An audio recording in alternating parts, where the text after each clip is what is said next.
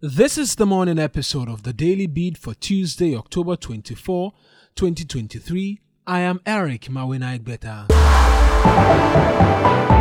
Sanitation and Water Resources Minister Freda Prempeh has come under criticism for suggesting residents suffering the dam spillage ignored a call to evacuate. She made these comments during a news conference by the Ghana Water Company Limited. They refused to leave. They didn't want to be evacuated. They stayed there till the end when we started spilling. Unfortunately, look at what is happening. And government has to spend millions of money on relief items, on education. The whole area, the water is contaminated. Two members of parliament impacted by the spillage of the Akosombo Dam have strongly condemned the minister for the comments. Member of Parliament for Pru East Dr. Kwabena Donkor and North Tongu MP Samuel Okudzeto Ablakwa say government is shifting the goalposts. And in my area, no education was done. Indeed, today happens to be the first time when the Director General of NADMO, accompanied by the Regional Minister for Bono East, visited the Pru East District. I mean, does she know what she's talking about? And and move to where?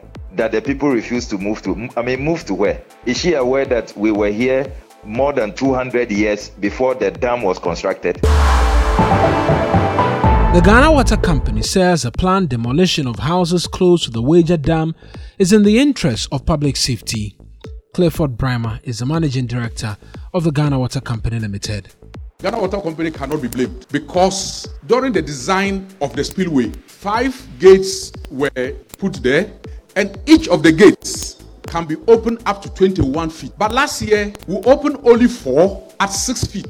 The design is 21 feet for five gates. We hadn't even gotten to 10. So why do you blame Ghana Water Company? Anti-graft crusaders are demanding swift action on the allegations of bribery and corruption leveled against the Ministry of Roads and Highways.